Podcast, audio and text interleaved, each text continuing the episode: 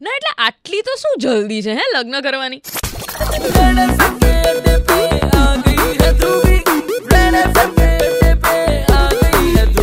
હું એ લોકોને કહું છું કે જે લોકો આ વર્ષે ને વર્ષે પરણી રહ્યા છે, બાકી કોઈને કહેતી નથી. કારણ કે યુ નો હા, વાંધો નહીં. તમારી ડેટ્સ બધું નક્કી થઈ ગયું હોય ને એ બધું યુ નો હવે તમે સફળ ના કરી શકતા હોય. બધી વસ્તુ એક બાજુ. બટ જે લોકોના લગ્ન નક્કી નહોતા થયા ને એ લોકો પછી અચાનકથી વિચાર કરો કે વાંધો નહીં, આટલા લોકોને બોલાવા છે, વધારે ખર્ચો થશે નહીં.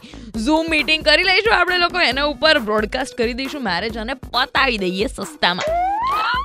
એવા ઘણા બધા લોકો છે. And also there are many people કે જે લોકો વિચારી રહ્યા છે કે વાંધો નહીં યાર, આપણને બીજો મોકો આપી દીધો છે આ કુદરતે.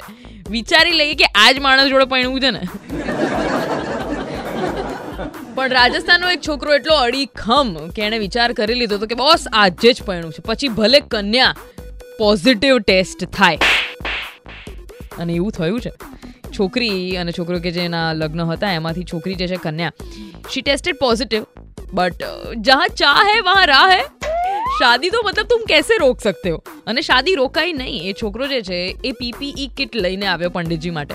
અને એણે પોતે શેરવાની ઉપર જે સાફો પહેર્યો હતો એ પીપી કિટ ઉપર સાફો પણ પહેર્યો અને છોકરીને પીપી કિટ પણ પહેરાવડાઈ અને મંત્રોચ્ચાર કરવા માટે ત્રણેય જણ જુઓ એટલે આમ અગ્નિની સામે બેઠા હતા. એટલે મને એમ થાય કે ચાલ વાંધો નહીં.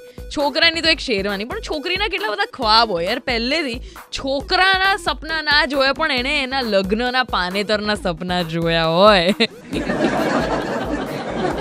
એટલે હવે યાર એના સપના ઉપર તો હવે કોરોના વાયરસ ફરી ગયો છે. રાઈટ લગ્નો તો થઈ ગયા બટ યાર આલ્બમમાં શું તમે પીપી કિટ પહેરીને બેઠા છો એ બતાવશો? નો યાર, જલ્દી કોરોના વાયરસ જતો રહેતું હોય super it's ninety three point five red પર I am Dhruv and I am just going to be right back till then જાતે રહો.